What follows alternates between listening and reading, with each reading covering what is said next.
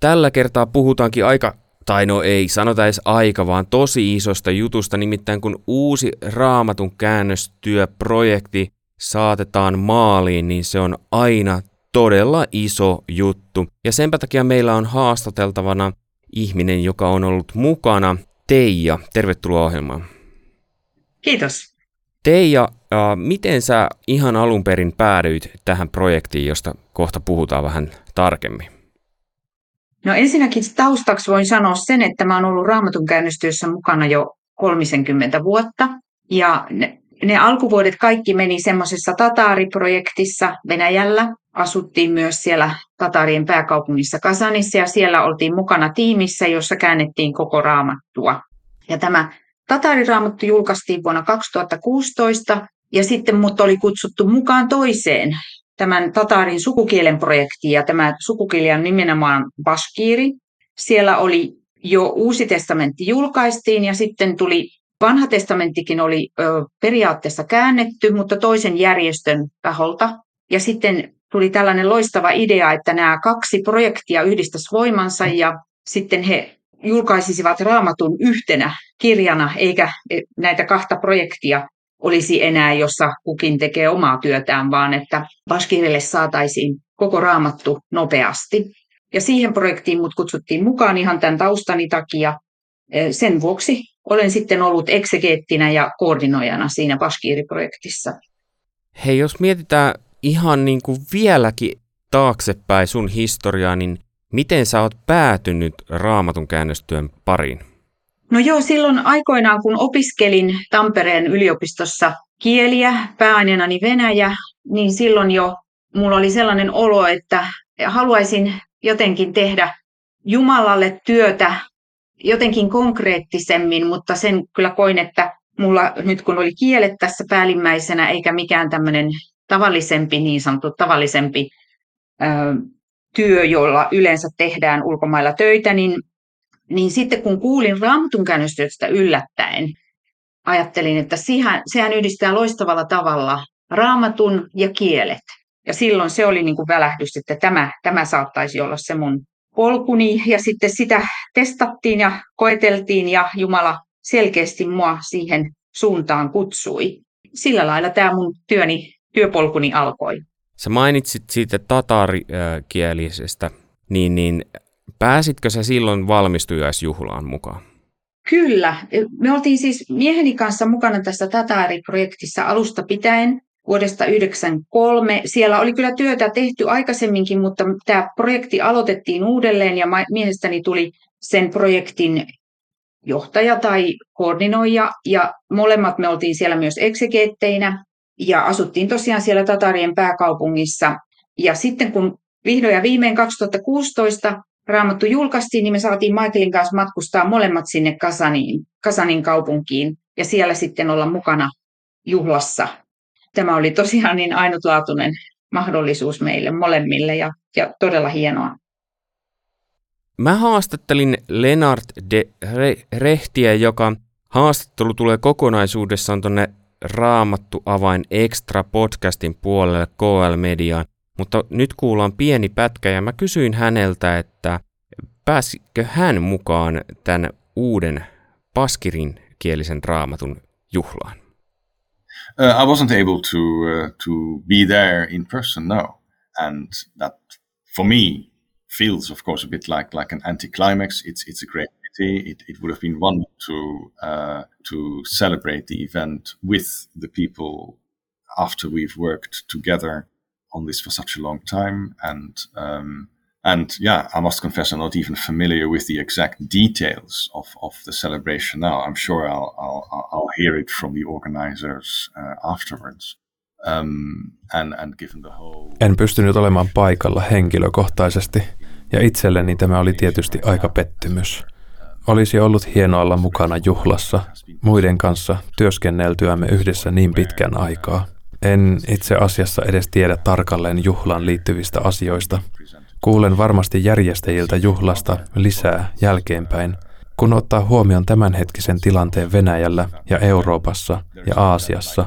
Olen todella kiitollinen, että olemme päässeet tähän hetkeen, jolloin käännös on valmis ja se otetaan virallisesti käyttöön.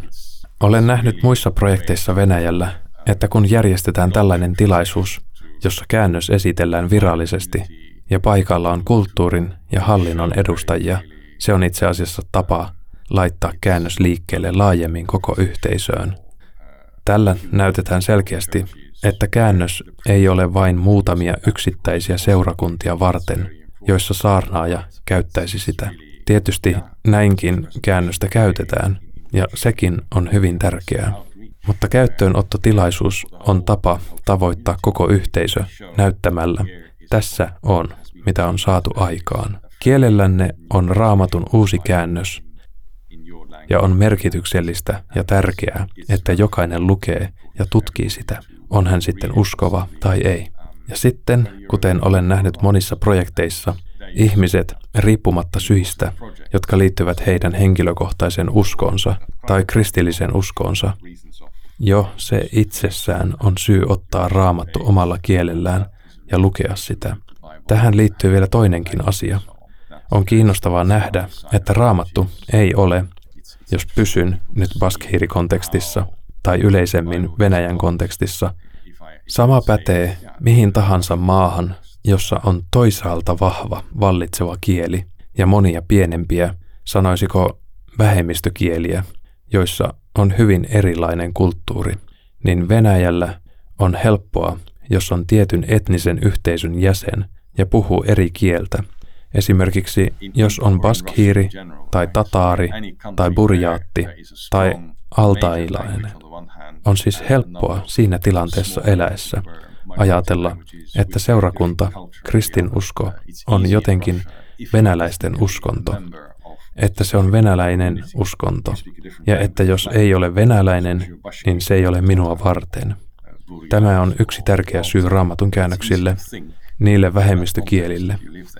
Se näyttää ihmisille, ja käyttöönottotilaisuus näyttää sen julkisesti, että raamattu ei ole riippuvainen siitä, että se on olemassa venäjäksi, ja ottaa henkilö kristinuskon vastaan tai ei, tämä ei liity mitenkään siihen, että samalla ihmisestä tulisi myös venäläinen tai jotain vastaavaa.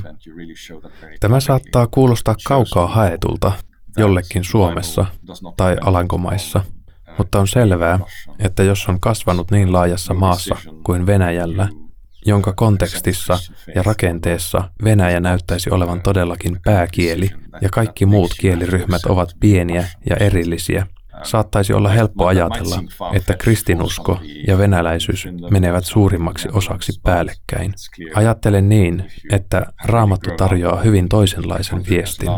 Ja haluamme tietenkin välittää sen viestin, että Raamattu on tarkoitettu jokaiselle ja että usko, joka on annettu meille ja Raamatussa meille näytetty, on tarkoitettu kaikille vastaanotettavaksi. Tämä on sanoma, jonka jokainen käännös voi tarjota, jos se on äidinkielellä, jos se on suunnattu suoraan tietyn yhteisön ihmisille. On hienoa, että tämä on voitu tehdä julkisesti, kuten sanoin, esittelyn ja juhlan välityksellä, niin että raamattu ei ilmaannu uutena kirjakasana jollekin kirjakaupan pöydälle, vaan se saa paljon enemmän painoarvoa niiden ihmisten keskuudessa, joille se on tarkoitettu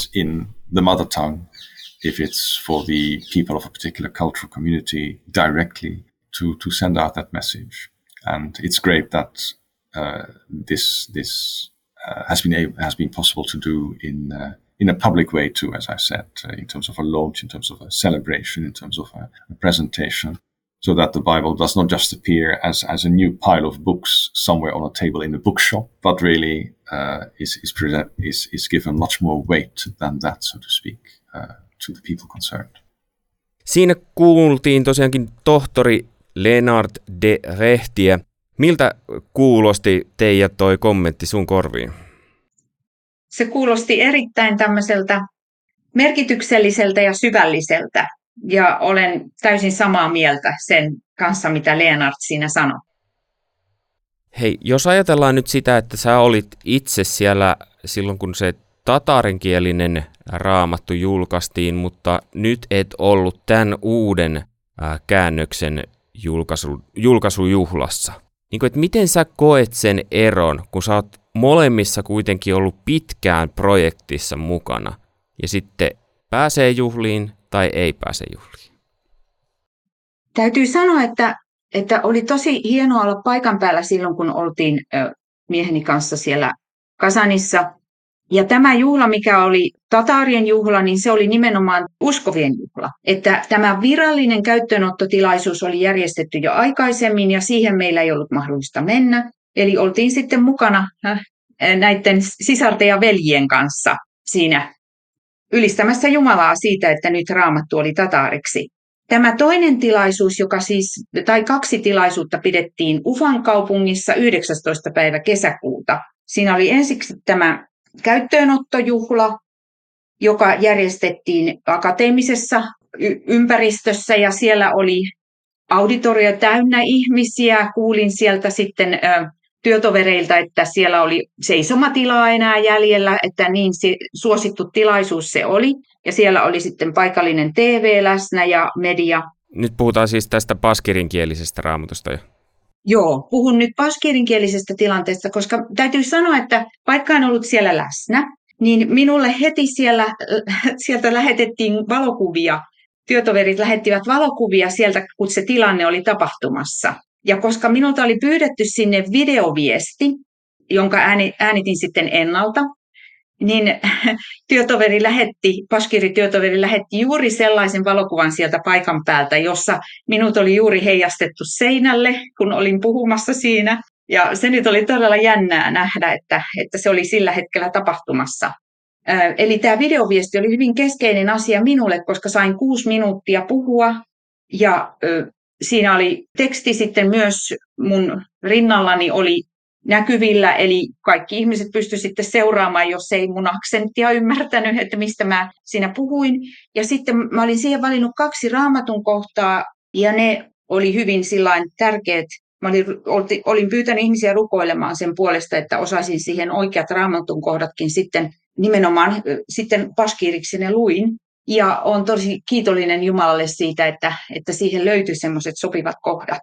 Ja olen kuullut sitten palautetta, että, että näistä, mitä mä siinä jaoin ja kaikki ne kiitokset ja muut sanat, että, että sitä arvostettiin sekä tässä virallisessa tilaisuudessa että sitten sen jälkeen olleessa uskovien tilaisuudessa. Että sillä tavalla mä koen, että mä pystyin olemaan siinä mukana, vaikka olinkin täällä Suomessa. Ja, ja se oli tosi, tosi mahtava. Olisiko mahdollista kuulla paskirin kielellä noita raamatun kohtia, tai ainakin toinen? Joo. No kato, tämä on tämä raamatun kohta, jonka jälkimmäinen, jo, jolla päätin tämän ö, puheeni, niin siinä oli lopussa sitten vuorisaarnasta, eli Matteuksen evankeliumin viidennestä luvusta pätkä. Että luenko minä esimerkiksi kaksi viimeistä jaetta tästä pätkästä, jonka, jonka sitten luin. Se sopii. Safküngeler bähetle sönki ular allanı görer. Tatılıq urunlaştırılsalar bähetle sönki ular alla balaları dip atalır. Tässä kun kuuntelit on, niin tulee se kysymys mieleen, että kuinka helppoa tai vaikeeta sulle on. Sä oot opiskellut kieliä ja osaat monia kieliä, niin sitten vaikka paperilla osaiskin, niin sitten vielä lausua ääneen? No täytyy sanoa näistä tataarista että paskiirista, niin että ne on suomalaiselle kohtuullisen helppoja kieliä oppia, koska ne on turkin sukuisia kieliä ja esimerkiksi rakenne, kielen rakenne on samantyyppinen kuin Suomessa, että meillähän on sijamuodot, jotka laitetaan aina sitten sen pääsanansa perään. Ja samalla lailla näissä kielissä niin ö, lisätään näitä sijamuotoja ja muita päätteitä sanaan. Ainut suuri ero, mikä meidän kielessä, siis suomen kielessä ja näissä kielissä on se, että meidän sanajärjestys on erilainen. Että Suomessahan laitetaan ensin se subjekti ja sitten verbi ja sitten objekti, kun taas näissä kielissä tehdäänkin ensin subjekti, sitten objekti ja viimeiseksi verbi. Ja toinen iso ero on se, että kun meillä Suomessa sanapaino on aina sanan alussa, niin heilläpäs on sanapaino aina sanan lopussa. Mutta kuitenkin on sellainen järjestys, että sillä lailla ihan mukavasti oppii. Tuossa mainitsit siitä juhlaan liittyen, että vaikka et päässyt olemaan mukana siellä, niin olit kuitenkin etänä, niin tähän liittyy tällainen tiimi kuitenkin, joka työskentelee tämän parissa. Niin millaista sulle on ollut työskennellä kaukana muista ihmisistä? No meillä oli tämä Bashkiri-projektissa se rakenne oli muutenkin sellainen, että, että me tavattiin pari kertaa vuodessa Moskovassa, koska UFA on kuitenkin kanssa aika kaukana sitten, no sillä lailla, että UFA, Moskova oli sopiva paikka tavata, kun kääntäjä tulee UFasta ja muut, minä tulen Suomesta tai sitten Leonard, meidän käännöskonsulttimme, tulee Alankomaista niin siellä tapasimme kaksi kertaa vuodessa. Ja ne oli aina semmoisia tiiviitä, hyviä aikoja olla yhdessä ja työskennellä yhdessä. Ja siinä oli tietysti myös hieman tätä tällaista lepposampaakin oleilua. Ja koska meidän työ muutenkin tapahtuu niin paljon yksinkertaisesti vain netin kautta, tietokonetta käyttäen, niin siinä mielessä se ei ole ollut kauhean vaikeaa, koska me hoidetaan tämä käännöstyö ja siihen liittyvät kommentoinnit ja muutokset kaikki sitten tämän tietokoneohjelman kautta. Ja se, se auttaa tässä työssä valtavasti, eikä siinä tarvitse olla toisen vieressä sitä tekemässä, vaan nimenomaan keskustellaan sitten yleensä niiden kirjoitettujen kommenttien kautta ja nykyään sitten tässä ohjelmassa olisi myös mahdollista ö, ottaa yhteys ja keskustellen kasvoista kasvoihin keskustellenkin tehdä työtä, mutta sitä me ei ole tehty, että WhatsAppia välillä käytetty, Zoomia, jos on ollut tarvista sillä ihan pitempään puhua yhdessä. Siis sanoit, että tietokoneohjelma, niin onko se joku, joka on tarkoitettu vain tätä tarkoitusta varten? On nimenomaan. Se on sellainen mun taustajärjestön ESAL Internationalin ja ja sitten yhtyneiden raamattuseurojen yhdessä kehittämä Paratext-ohjelma tai parateksti, jos suomeksi sanottaisiin. Ja se, sitä kehitellään jatkuvasti. Siitä on nyt, moneskos versio siitä onkaan tällä hetkellä käytössä, mutta siitä on kyllä, kyllä jo, sitä on käytetty nyt ainakin parikymmentä vuotta. Että, ja sitä kehitetään jatkuvasti. Se on mahtava työkalu, koska siellä on paljon sanakirjoja, kommentaareja. Siinä pystyy ö, tekemään paljon hakuja, Siinä pystyy luomaan esimerkiksi avaintermilistoja, niihin sitten lisäämään tästä kielestä ne kaikki termit. Ja sitten pystyy, siitä näkee myös kaikki ne kohdat, joissa tämä alkutekstissä ilmenee tämä sana. Eli siinä voi aina tarkistaakin sen. Ja sitten siellä on myös semmoinen työkalu, jossa näkyy kaikki raamatun rinnakkaiskohdat.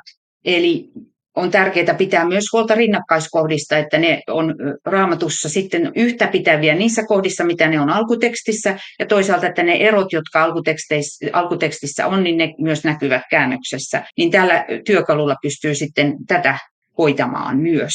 Kun puhutaan tietokoneohjelmasta, niin sä et ole kuitenkaan varmaan sen alan ammattilainen taas, vai kuinka? No en ole, joo. Siis niin kuin, et osaa rakentaa tietokoneohjelmia itse?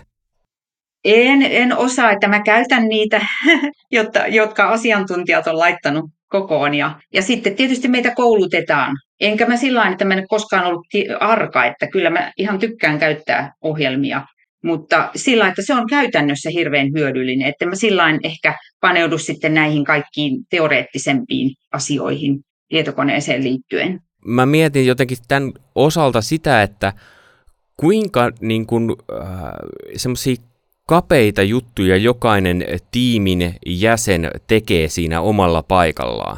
Kun ajatellaan, että siellä on joku siellä taustalla, joka tekee näitä tietokoneohjelmia, joku, joka ylläpitää niitä, ja, ja sitten sun ja Lennartin rooli on taas erilaiset ja niin edelleen. Kyllä. Voidaan ajatella, että on tämä ydintiimi, joka meillä esimerkiksi koostuu siitä, että on kääntäjät ja sitten on nämä eksegeetit. Minä, kääntäjät on äidinkielisiä puhujia, sitten eksegeetti meidän projektissa oli täl, aina ulkomaalainen, jolla oli siis raamatun tuntemus ja raamatun alkukielten tuntemus ja, ja kyky käyttää näitä kaikkia työkaluja. Sitten on hieman laajeneva tiimi, jossa on ymmärrettävyyden testaajat, koska on hyvin tärkeää, että kun on tehty käännös, niin sitten sitä testataan puhujien kanssa – kielenpujen kanssa, että se on ymmärrettävää ja, ja sitten kaunista kieltä. Ja sitten on myös tämmöisiä niin sanottuja filologisia tarkistajia lopussa, jotka tarkistavat kieliasun ja antavat ehdotuksia, suosituksia, että miten parantaa sitä kieltä nimenomaan. Ja sitten mennään tähän, otetaan vielä mukaan sitten käännöskonsultti, joka meillä oli siis Lena Terecht. Ja hän sitten tarkistaa viime vaiheessa, että kaikki on kunnossa ennen kuin hän sitten hyväksyy sen käännöksen julkaistavaksi. Sitten sinne tulee mukaan ihan tämä kieliyhteisö, kun tämä käännös annetaan ennen kuin se annetaan julkaistavaksi, niin se annetaan myös arvioitavaksi nimenomaan akateemisille tahoille, tiedeakatemialle Venäjällä. Ja sitten heiltä saadaan nämä uudet kommentit, ehdotukset ja ne otetaan sitten huomioon. Samaten meillä Baskiriprojektissa oli niin upeasti, että, että myös tämä uskovien joukko, pieni joukko, oli mukana koko ajan työssä ja he myös kommentoi ja antoi erittäin hyviä ja tärkeitä ehdotuksia, että saatiin niitä sitten toteuttaa niin, että tästä kirjasta tulisi mahdollisimman lähellä sitä, mikä puhuttelee nimenomaan baskireja eniten. Eli tiimi on ehdottoman tärkeä. Vaikka olisikin näitä rajoitettuja työtehtäviä, niin sitten kun jokainen tuo ne oma, sen oman panoksensa siihen yhteiseen työhön, niin sillä laillahan se hoituu hyvällä tavalla, ettei, ettei ole vain muutama henkilö, joka sitten siellä yrittää kaikesta huolehtia, vaan aina otetaan mukaan uusia, jos on uusi alue, jossa tarvitaan apua. Eli melkeinpä kuka vaan, joka on kiinnostunut, niin aina kannattaa käydä vähän kyselemässä, että jos, että olisiko just hänelle tehtävää vai? Näin on. Nimenomaan sillä, että on yllättävää, välillä ihan yllättävääkin sen, kuinka, kuinka löytyy sellaisia, kun jos itsestä löytyy jotakin uusia puolia niin sanotusti, niin sitten näkee, kuinka Jumala sitten voi sitä hyödyntää myös eri tehtävissä. Ja tällä tavalla on varmasti, että jos joku ihminen kiinnostuu, niin kun hän rupeaa katsomaan, mitä kaikkea siihen sisältyy, niin varmaan sieltä löytyy joku tietty alue, jossa, jossa kokee, että joo, tässä mulla on lahjoja. Ja tässä mä voin sitten tulla mukaan tähän yhteiseen työhön. Nämä on aina pitkiä projekteja. Niin esimerkiksi nyt tämä paskirinkielinen raamattu, niin minkälainen suhde sulla pääsi syntymään sen kielen kanssa? Tosi kiva kysymys. Ensinnäkin voisin sanoa sen, että mun täytyy sanoa, että kun, erityisesti kun työstettiin yhdessä kääntäjän kanssa Jesajan kirjaa ja Jobin kirjaa, siis runotekstejä, niin välillä mulla tuli, täytyy sanoa, kyyneleet silmiin, kun mun mielestä se kieli oli niin kaunista siellä. Että musta oli upeeta se, kun ajattelee, että äidi, oma äidinkieli on suomi ja kuinka suomen kielen kauneuden voi kokea just esimerkiksi runo, runoudessa ja muutenkin ihan proosassakin, niin, niin siellä jotenkin tuli se läpi se baskiirin ilmausten kauneus. Se liikutti, että kun mun työ on paljolti semmoista teknistä työtä, koska pidän huolta siitä, että alkutekstin merkitys säilyy siinä käännöstekstissä, niin sitten kun tulee näitä tämmöisiä syvällisiä kokemuksia, että kuinka Jumala on luonut niin upean maailman, kun meitä on, meillä on kieliäkin niin valtavasti, ja kuinka jokainen kieli ilmaisee eri tavalla. Joo, ei ole kahta kieltä, jotka voisi ilma, ilmaista identtisellä tavalla jonkun tietyn merkityksen. Siinä on aina joku pikku vivahde, jolla tavalla se saattaa erota. Että tämmöisessä tilanteessa kokee just sen, että kuinka tämä on rikas tämä maailma ja että kuinka esimerkiksi paskiireillakin, niin kuinka heillä on tämmöinen ihmeellinen kieli, joka liittyy heidän identiteettiinsä, jonka kautta he voivat sitten lähestyä Jumalaa ja ylistää Jumalaa ja sitä kauneutta, jonka Jumala on luonut. Teija, löytyisikö tästä teemasta joku rukousaihe vielä kuulijoille? Tällainen rukousaihe on itsellänikin ja toivon, että muutkin muistavat sitä, että, että Jumalan elävä sana Kristuksessa voisi tulla nyt tämän julkaistun kirjoitetun sanan kautta eläväksi yhä useammalle ja luoda uutta paskiirien keskuudessa. Hei, oikein paljon kiitoksia Teija tästä haastattelusta ja ollaan yhteydessä. Ja se äh, Lenardin haastattelu on tosiaan myöhemmin kuunneltavissa vielä sieltä KL-mediasta kokonaisuudessaan. Kiitos, on ollut tosi hyvä olla tässä näin tuoreeltaan mukana. Kiitos.